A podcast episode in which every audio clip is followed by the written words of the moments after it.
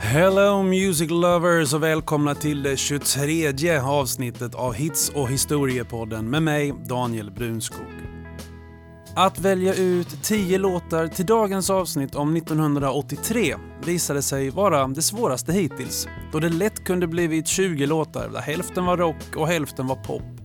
Så när dammet lagt sig så fick vissa artister och grupper som också förtjänade en plats på listan som till exempel David Bowie, Iron Maiden, Elton John, Donna Summer, Def Leppard, Madonna, Kiss och Mötley Crüe helt enkelt finna sig i att hamnat utanför den. Urvalet är inte heller gjort enkom baserat på det årets största hits för då skulle låtar som Flashdance och Karma Chameleon varit först ut på listan.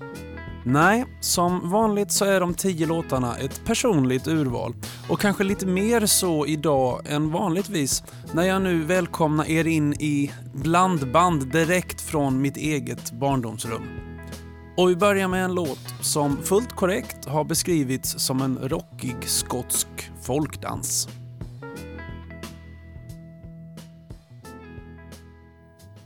Rockbandet Slade från Wolverhampton bildades redan 1966 och i den här poddserien dök de upp för första gången i avsnitt 6 som handlade om 1973.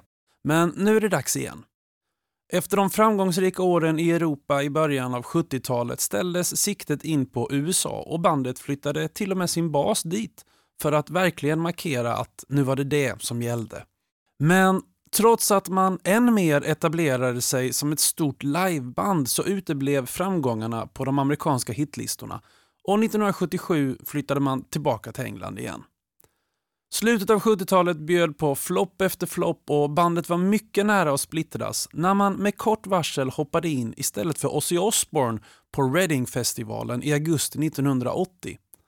Det var mest för att göra en outtalad sista spelning inför en stor publik, det var ju 65 000 pers där, istället för att bara försvinna tyst in i natten.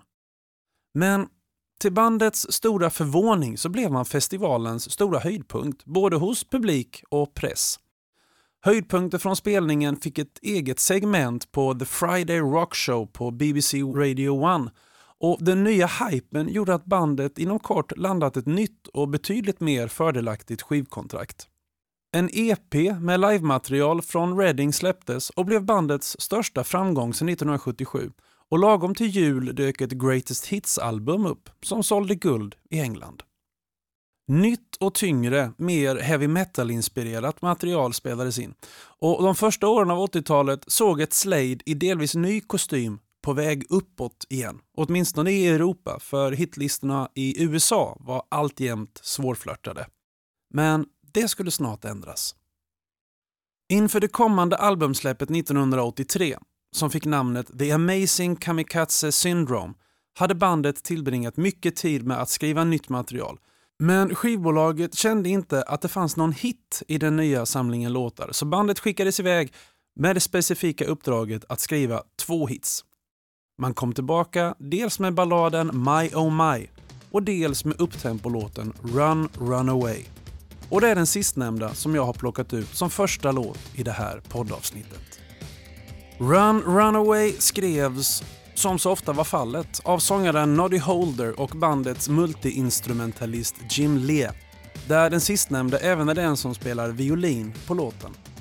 Om My Oh My var en lågmäld ballad är Run Runaway dess raka motsats då den är en virvlande folkmusikdänga med skotsk doft och klädd i ett så underbart 80-tals rocksound.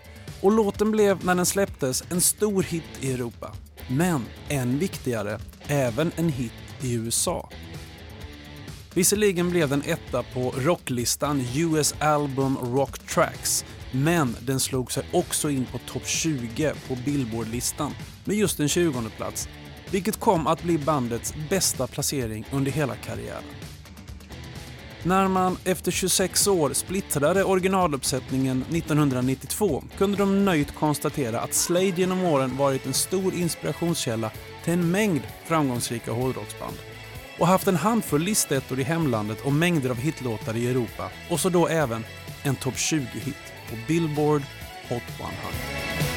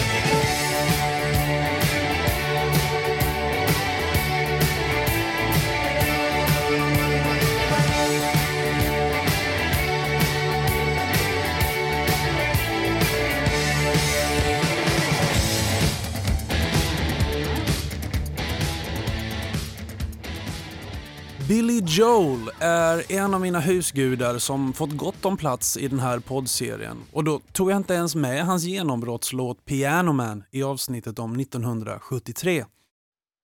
Men förutom att ha levererat stora hits allt sedan dess så har han dessutom varierat sin stil under åren vilket gör det intressant på fler än ett sätt.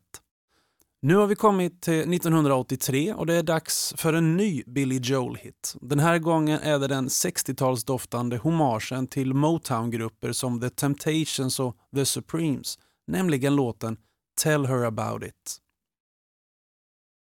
1983 befann sig Billy Joel uppe på en lång peak av sin karriär, åtminstone kommersiellt sett. Alla album de senaste tio åren hade sålt platina eller bättre och singlar som Just the way you are, Moving out, My life, Big shot, You may be right och It's still rock and roll to me hade gjort honom till ett regelbundet inslag bland Billboards topp 20-singlar. Och sommaren 83 släppte han albumet An innocent man där alla låtar, om än nyskrivna av Joel själv, ändå bar en tydlig och uttalad hyllning till olika band och artister som inspirerat honom som ung. Exempelvis James Brown, Little Richard och Smokey Robinson. Albumet genererade dessutom tre topp 10-singlar. Uptown Girl, An Innocent Man samt den som skulle ta sig hela vägen till Billboards första plats, Tell Her About It. Låten släpptes som singel sommaren 83 inför det kommande albumet som dök upp en månad senare och handlar om Joels relation med sin dåvarande flickvän och blivande fru, fotomodellen Christy Brinkley. Joel har sagt att han för första gången befann sig i en relation med en kvinna som han kunde prata om allting med och att låten helt enkelt handlar om insikten att det kan vara viktigt. Med låtens 60-tals-feel så var inte steget långt till att skapa en video där Joel och hans band uppträder som BJ and the Affordables på The Ed Sullivan Show söndagen den 31 juli 1963 och videon spelades frekvent på nystartade MTV. I september hade singeln tagit sig upp till första platsen på Billboard Hot 100, vilket trots de enorma framgångarna bara hänt totalt tre gånger i karriären. Och hjälpte albumet att sälja sju gånger platina bara i USA, det vill säga över sju miljoner exemplar. Än idag är Billy Joel utan tvekan en av USAs mest framgångsrika liveartister och Tell Her About It var absolut en av låtarna som tog honom dit. Listen boy, I don't wanna see you let a good thing slip away.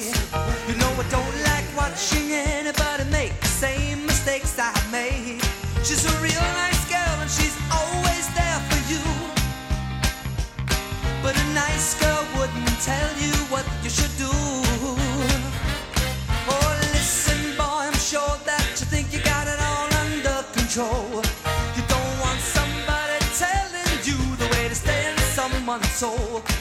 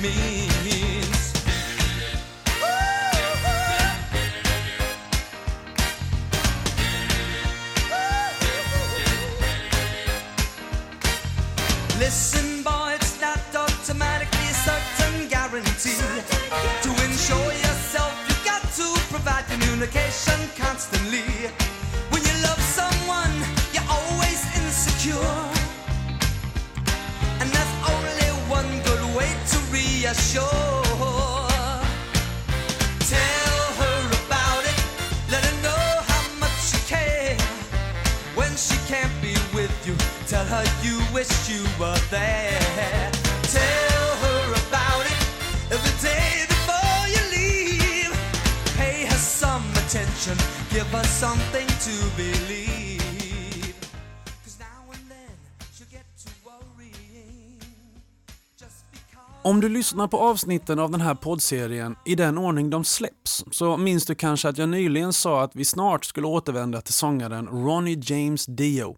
Och där är vi nu, för 1983 släpper gruppen Dio sitt första album Holy Diver. Och därifrån har jag plockat den andra singeln från albumet, Rainbow in the Dark.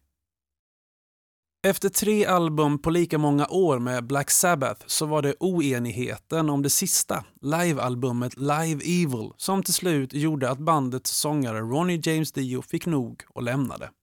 Sabbaths trummis Vinnie Appice gjorde samma sak och tillsammans bildade de istället bandet Dio tillsammans med Jimmy Bain på bas som Ronnie hade spelat med i Rainbow samt unge nordirländske gitarristen Vivian Campbell och bara drygt ett halvår senare, i maj 83, så släppte gruppen sitt debutalbum Holy Diver. Albumet fick mycket goda recensioner och två av låtarna från det släpptes som singlar. Titelspåret och Rainbow in the Dark. Den sistnämnda beskriver textmässigt Ronnys känsla under de sista åren i Sabbath då han hade känt sig ensam och utstött och utan att få gehör för sina kreativa idéer. Lite som en regnbåge i mörkret. Runt tiden för albumet hade Tolkiens Sagan om ringen-trilogi och även rollspelet Dungeons and Dragons inflytande i populärkulturen och Dio, som även tidigare hade använt fantasytexter i hans 70-talsband Elf, var inte sen att på nytt gräva i sin barndoms favoritromaner. Och albumet blev en jättesuccé med över en och en halv miljoner sålda exemplar. Holy Diver kom därmed att visa, både för Ronnie själv och hela musikvärlden, att han inte bara kunde klara sig bra utan bandnamn som Rainbow och Black Sabbath i ryggen. Han kunde dessutom klara sig bättre.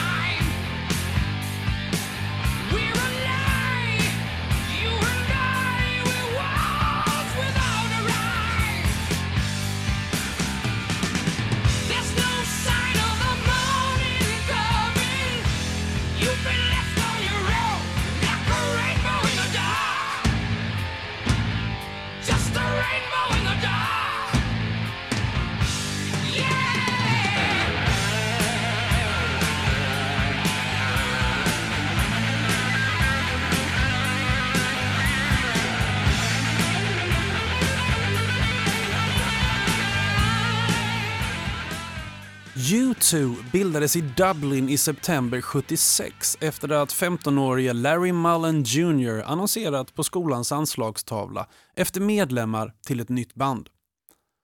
Larry själv var vid den här tiden redan en duktig trummis och hoppades på svar från andra talanger. Ett flertal killar dök upp för audition i hans kök, dock inga direkta stjärnskott. Men vid dagens slut hade ändå bandet Feedback bildats. Förutom Larry själv bestod bandet av Paul Hewson, som senare kom att ta artistnamnet Bono och som vid den här tiden varken kunde sjunga eller spela, men absolut ville vara med i ett rockband. Samt två gitarrspelande bröder, Dick och David Evans. Den sistnämnda inom ett par år mer känd under artistnamnet The Edge. Dessutom hade Adam Clayton anslutit, en basist med ett brett ordförråd av coola termer från musikbranschen som han friskt strödde omkring sig. Och bandet försökte lära sig spela och var fast beslutna att lyckas och efter en massa repetitioner och ett namnbyte till The Hype så vann man på St. Patrick's Day 1978 en talangtävling i Limerick. Första priset var 500 pund samt möjligheten att spela in några demolåtar. Men dessa demolåtar passerade obemärkt förbi hos skivbolagen. Dick Evans lämnade snart bandet, som nu då var en kvartett, vilken har varit intakt sedan dess. I samband med Dicks avhopp tog The Hype istället också ett nytt bandnamn, nämligen U2. Ett namn som Steve Averill, en god vän och senare albumdesigner till bandet, kom på. Averill gillade att laborera med ord och bokstäver och just U2 syftade delvis på U2, som i du också, men även på det amerikanska spionflygplanet U2 och trots viss tveksamhet från Bono, som egentligen aldrig gillat bandnamnet, så antogs det.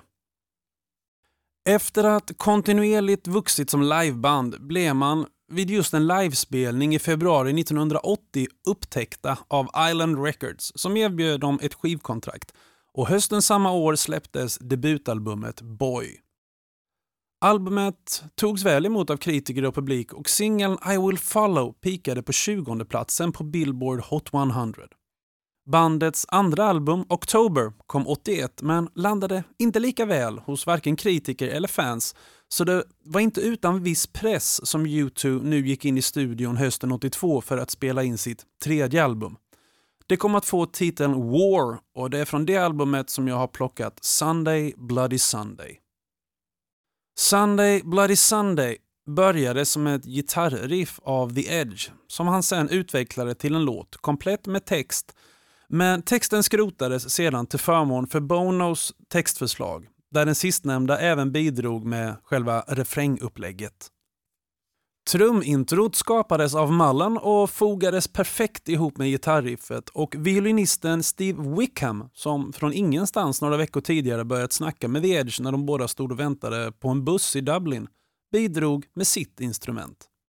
Trots att YouTube på sitt tredje album, mer än tidigare, började skriva politiskt laddade texter så är Sunday Bloody Sunday inte en direkt referens till någon av de två olika historiska händelserna med samma namn utan använde det mer som en symbol för det våld i dåtida Irland och Nordirland som bandet växte upp mitt ibland och som de alla ville få ett slut på.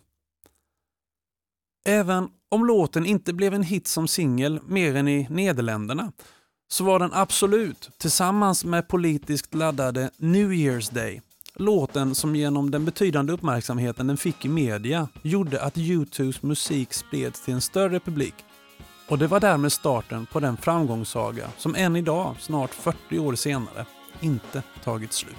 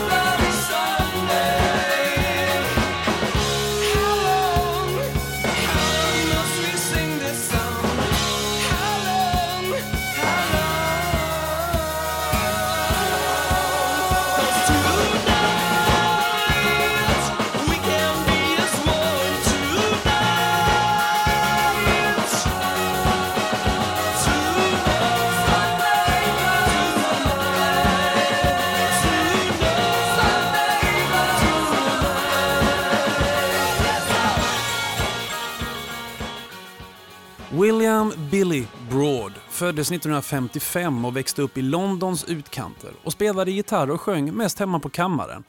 Det var först som 21-åring som han anslöt till ett band, 60-retrobandet Chelsea.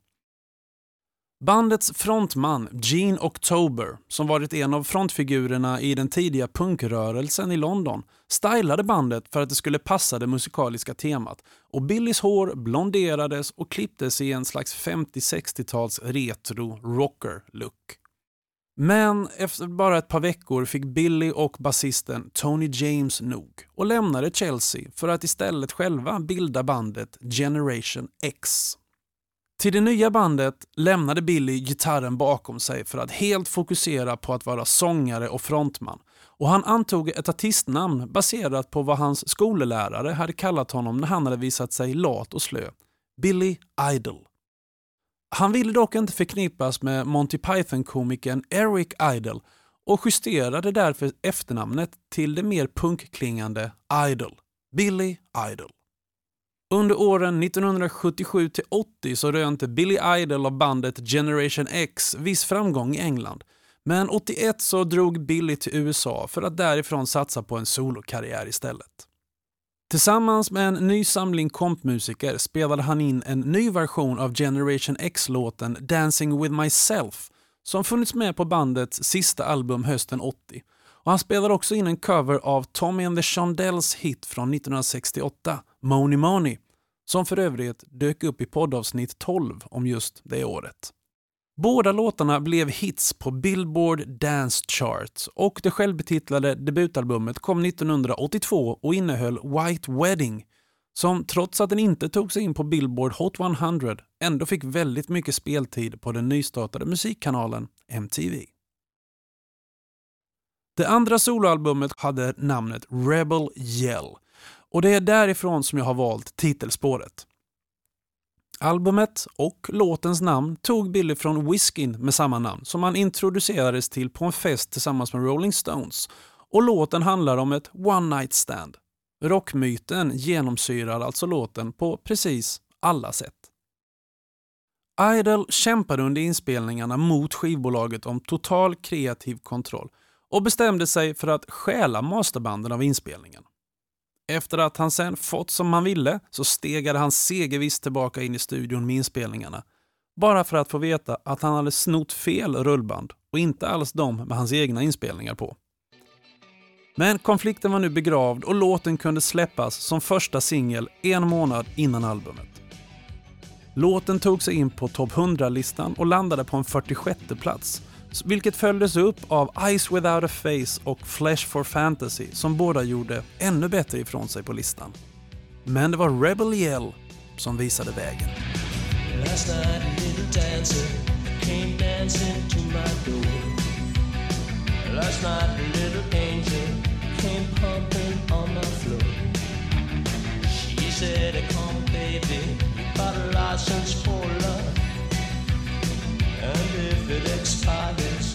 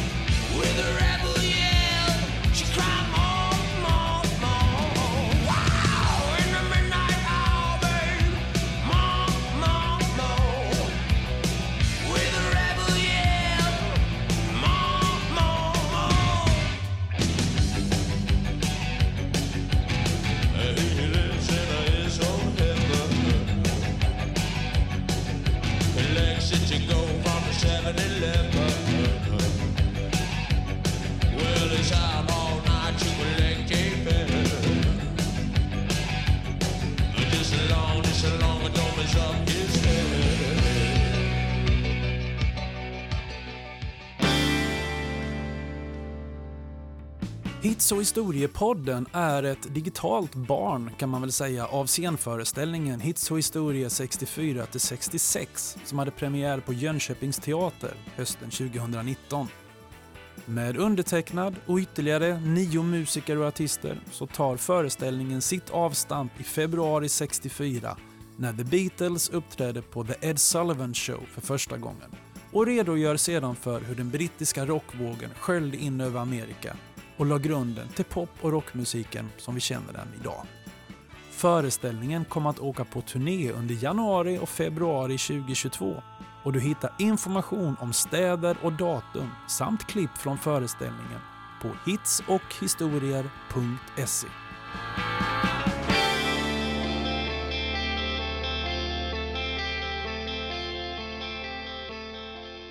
Gitarristerna Pete Coombs och Dave Stewart, som kände varandra sedan tiden som folkmusiker, träffade sångerskan Annie Lennox 1975 när hon serverade dem på en restaurang i London där hon tillfälligt jobbade medan hon försökte slå sig fram på stans musikscener.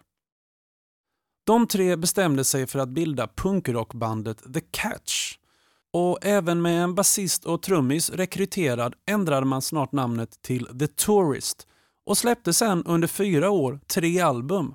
Däribland gruppens enda större singelframgång, Dusty Springfield-covern I only want to be with you, som tog sig upp på 83 platsen på Billboards singellista.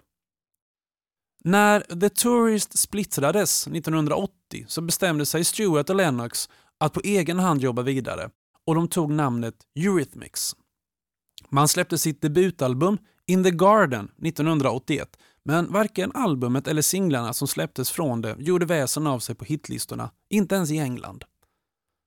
Inför inspelningarna av uppföljaren blev de elektroniska inslagen mer påtagliga och duon lånade ihop 50 000 kronor och köpte begagnade musikprylar och låste in sig i en egen åttakanalers inspelningsstudio strax norr om Camden Town i London för att i lugn och ro kunna testa och utveckla ljud och effekter från sina nya keyboards och utan att behöva oroa sig för dyra studiokostnader i en så att säga vanlig inspelningsstudio. Duon spelade alla instrument själva, eller åtminstone programmerade dem och albumet Sweet Dreams Are Made of This släpptes i januari 83. Och det är naturligtvis titelspåret som släpptes som den fjärde och sista singeln från albumet som jag har valt ut till det här poddavsnittet. Enligt Lennox så återspeglar texten den olyckliga tiden efter The Tourists upplösning när hon kände att Eurythmics levde i en låtsasvärld och att framgången de jagade aldrig skulle bli deras.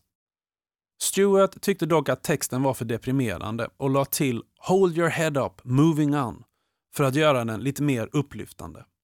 Låten hade duon skrivit och testat på livepublik redan 82 men det var först till albumet som den fick sin slutgiltiga form och det visade sig vara rätt sådan. Låten blev en omedelbar hit och medan den fick nöja sig med en andra plats på den inhemska UK Singles Chart så tog den sig hela vägen upp till första platsen på Billboard Hot 100.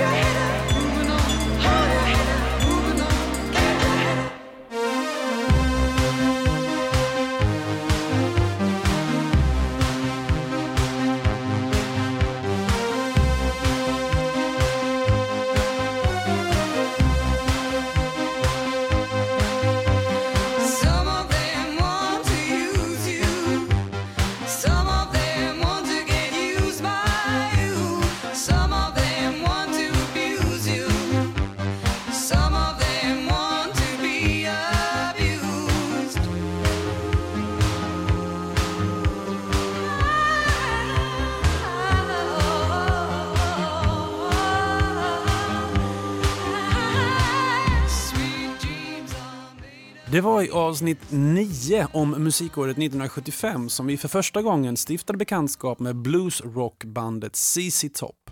Och nu, åtta år senare, är det dags igen. Från genombrottet 1975 och under resten av 70-talet arbetade bandet målmedvetet in sitt sound i den amerikanska mainstreamkulturen och ändå samtidigt utvecklade det i olika riktningar på de olika albumen. Och om albumet El Loco från 1981 var första gången som bandet använde synthesizers, om än bara långt bak i ljudbilden, så var det på uppföljaren Eliminator från 1983 som närvaron av trummaskiner, syntar och sequencers blev tydlig och viktig. Hela albumet spelades in i en demoversion av bandets sångare, gitarrist och låtskrivare Billy Gibbons i hans hem innan ZZ Top ens gick in i studion. Och väl där så var det återigen mest Gibbons som närvarade. För även om bandets två andra medlemmar, Dusty Hill och Frank Baird, visserligen står med som musiker på skivkonvolutet så var de mer ofta än sällan ersatta av trummaskiner och syntar under inspelningarna. Albumet som fick namnet Eliminator släpptes i mars 83 och genererade fem singlar där Give Me All Your Lovin', Sharp Dressed Man och Legs blev de tre mest framgångsrika. Och det är den förstnämnda, som också var den första av de fem som släpptes, som jag har tagit med i det här poddavsnittet. Bandets ljudtekniker Lyndon Hudson, som i princip bodde i Gibbons hus under inspelningarna, sägs ha varit medkompositör till flertalet av låtarna, men utan att få erkännande för det. Och trots att bandet nekade till påståendena så betalade man till slut ut en engångssumma på 600 000 dollar till honom i slutet av 80-talet. Så någonstans så hade nog Hudson ändå rätt. Exempelvis så lär det ha varit han som hade sagt till Gibbons att tempot 120 bpm, alltså beats per minute, var det mest populära tempot på hitlistorna just då och att det är därför som många av albumets låtar går i just det tempot. Och tittar man på lite mer modern musik så går det modet igen. Många av de stora hitlåtarna med framförallt Lady Gaga och Keisha ligger på just 120 bpm. Precis som med de andra låtarna i det här avsnittet så dök de och videorna till dem upp i MTVs barndom. Och gjorde man det bra så var det här ett säkert sätt att öka populariteten. ZZ Tops video till Give Me All Your Lovin' var bandets första och det var också den första någonsin att få en så att säga direkt uppföljare när man så småningom presenterade videon till nästa singel, Sharp Dressed Man. De två singlarna sålde riktigt bra över hela världen och bidrog såklart starkt till ZZ Tops enormt stora kommersiella kliv uppåt. Då albumet Eliminator kom att sälja i över 15 miljoner exemplar, vilket ändå är att betrakta som fullt godkänt.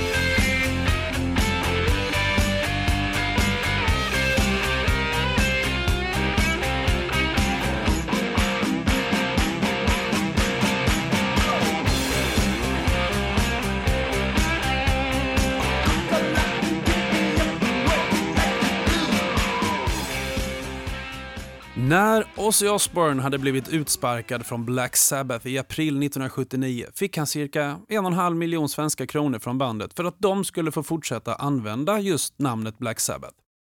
Varpå Ozzy låste in sig på ett hotellrum i Los Angeles i tre månader för att sniffa kokain och dricka sprit. Planen var att fortsätta med det här tills pengarna var slut och sen åka hem till Birmingham och gå på a-kassa. Black Sabbaths manager Don Arden såg under tiden till att Ozzy fick ett skivkontrakt med Jet Records och han skickade dessutom sin dotter Sharon till Los Angeles för att så att säga ta hand om Ozzys behov oavsett vilka de var. För att skydda sin nya investering. Ursprungligen så hoppades Arden att Ozzy skulle återvända till Sabbath men Sharon, som i samma veva inledde ett förhållande med Ozzy, försökte istället övertyga honom att bilda en ny supergrupp med gitarristen Gary Moore, vilket Gary Moore i sin tur var helt ointresserad av. Däremot hjälpte han Ozzy att leta efter nya musiker och hålla auditions med dem och snart hade bandet Blizzard of Oz bildats. Skivbolaget ville dock marknadsföra Ozzy som soloartist och istället så blev gruppnamnet titeln på det första albumet som soloartist som kom hösten 1980. Blizzard of Oz blev en supersuccé och med singlarna Crazy Train och Mr Crowley i spetsen har albumet till dags dato sålts i över 5 miljoner ex bara i USA. Uppföljaren, Diary of a Madman, kom nästan exakt ett år senare och var ett habilt album men inte alls i närheten av den supersuccé som solodebuten hade blivit. Och dessutom valde två av bandmedlemmarna att lämna på grund av oenigheter med Ozzys manager, tillika flickvän Sharon, hon hade nu tagit över managerrollen från sin far, som för övrigt inte alls var nöjd med det upplägget. Dessutom omkom gitarristen Randy Rhodes som tillsammans med Ozzy och basisten Bob Daisley hade skrivit alla låtar till de två första albumen i en trafikolycka under pågående turné 1982. Så det var med delvis nya musiker som Ozzy gick in i studion för att spela in sitt tredje album. Det kom 1983 och därifrån har jag valt titelspåret Bark at the Moon. I motsats till vad som angavs på skivomslaget så var det nygitarristen Jake E. Lee och basisten Daisley som skrev majoriteten av låtmaterialet till det nya albumet. En påtänd och eller full Ozzy dök upp ibland och kastade ur sig en textrad eller en låttitel för de två att förhålla sig till, men lämnade det till dem att pussla ihop bitarna. De båda två hade dock skrivit på ett kontrakt med skivbolaget att det var endast Ozzy som skulle stå som upphovsman till låtarna. Men det är en dåligt bevarad hemlighet att så inte alls var fallet. Bark at the Moon var den första singeln som släpptes från albumet och ackompanjerades av en spektakulär video där Ozzy blir varulv, precis som Michael Jackson i videon Thriller som kom i samma veva vars video regisserades av John Landis som av en händelse också regisserade Bark at the Moon. Singeln gjorde hyfsat ifrån sig men albumet i sin helhet blev en stor succé med över 3 miljoner sålda ex. Ozzy hade tagit sig igenom krisen och var tillbaka för att stanna.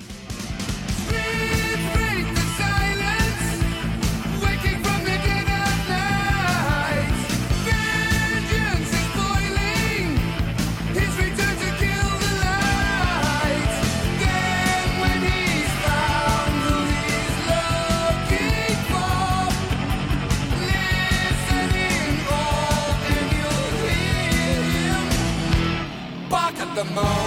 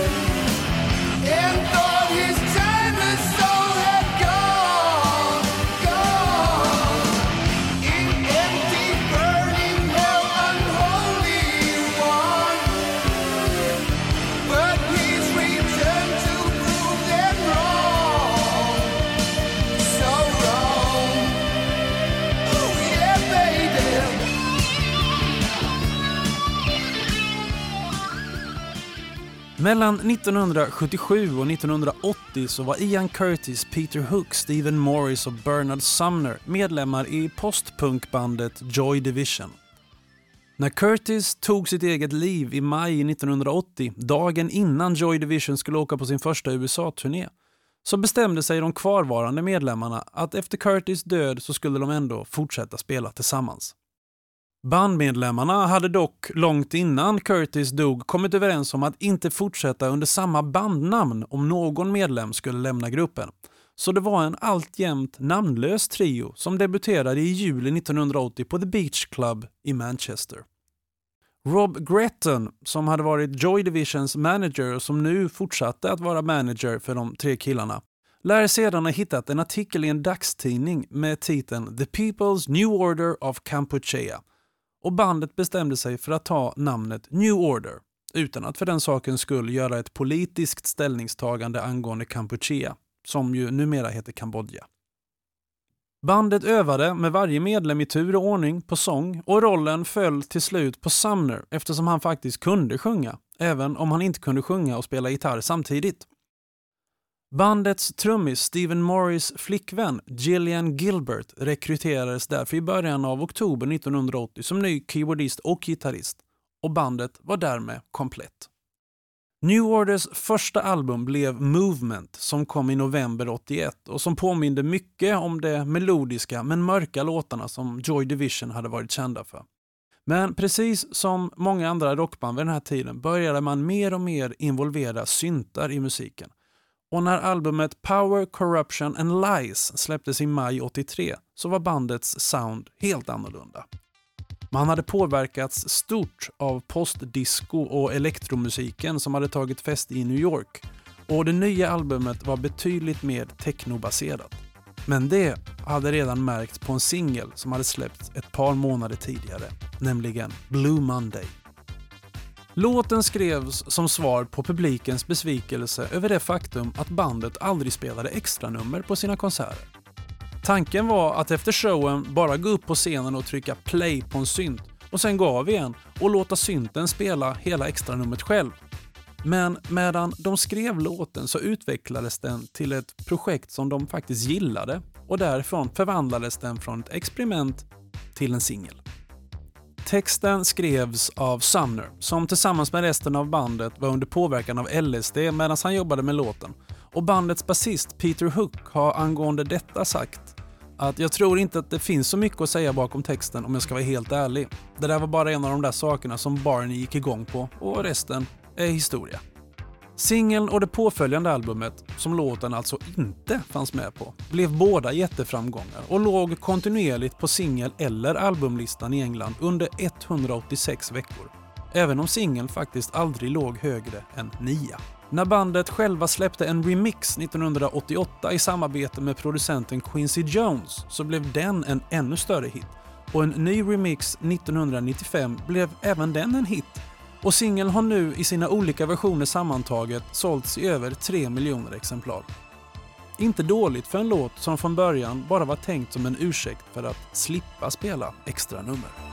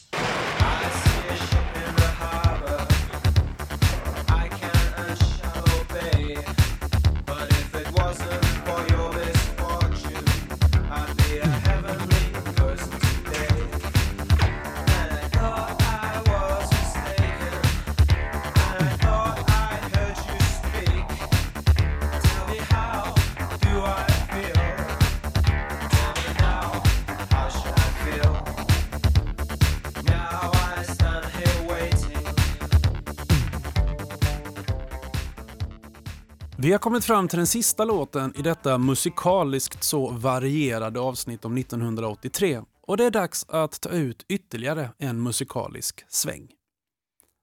Metallica dök upp i podden för första gången i avsnitt 5 som handlade om 1984 och då pratade jag främst om bandets upprinnelse och framförallt om dess andra album där vi hittade låten For whom the bell tolls. Men det finns ju någonting innan det andra albumet och det är ju såklart det första albumet. Och när vi pratade om 1983 så kan jag omöjligen blunda för Metallicas debutalbum Kill 'Em All. Och där har jag valt ut vad som sedermera har kommit att bli en av bandets största livekolosser, Seek and Destroy. För att få uppmärksamhet från klubbägare så spelade Metallica in en demo i april 82. Det var förresten på den demon som bandets numera klassiska logga återfanns för första gången, designad av bandets sångare James Hetfield. På den här demon så fanns det fyra låtar och samtliga skulle så småningom finnas med på debutalbumet och en av dem var Seek and Destroy. På grund av spänningar med gitarristen Dave Mustaine så lämnade basisten Ron McGovney bandet i december 82 men snabbt rekryterades Cliff Burton som trummisen Lars Ulrich hade sett spela med sitt band Trauma på The Troubadour i West Hollywood. Genom att sälja demos och genom sponsring från en skivaffärsinnehavare i New Jersey som dessutom promotade heavy metal-band på östkusten så grundade Metallica skivbolaget Megaforce Records eftersom inget skivbolag ville finansiera en albuminspelning med bandet. Och Kill 'Em All spelades in under drygt två veckor i maj 1983. Vid det här laget hade Dave Mustaine också fått kicken från Metallica på grund av hans okontrollerade alkohol och drogvanor. Men Mustaine bidrog ändå som låtskrivare till fyra av låtarna på albumet, däribland Seek and Destroy. Låten handlar om att känna lust att döda men att inte göra det bokstavligen och musikaliskt så är låten starkt influerad av Diamond Head-låten Dead Reckoning som låter så här.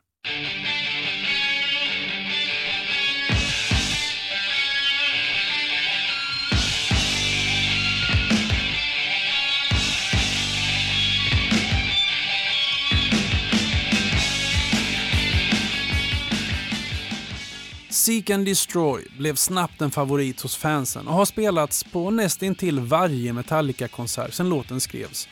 Och den har dessutom använts som intromusik av många idrottslag runt om i världen. Kanske mest notabelt av NHL-laget San Jose Sharks som använt den sedan 1991. Vilket kan förklaras av att flera i Metallica är just Shark-fans. Efter Kill 'Em All skulle Metallica så småningom bli mindre arga och mer politiska, bättre producerade och mer slipade musikaliskt. Men det finns någonting i råheten hos ett opolerat band som aldrig går att återskapa när den delen av karriären är förbi. Och för Metallicas del så var det just där och då, 1983.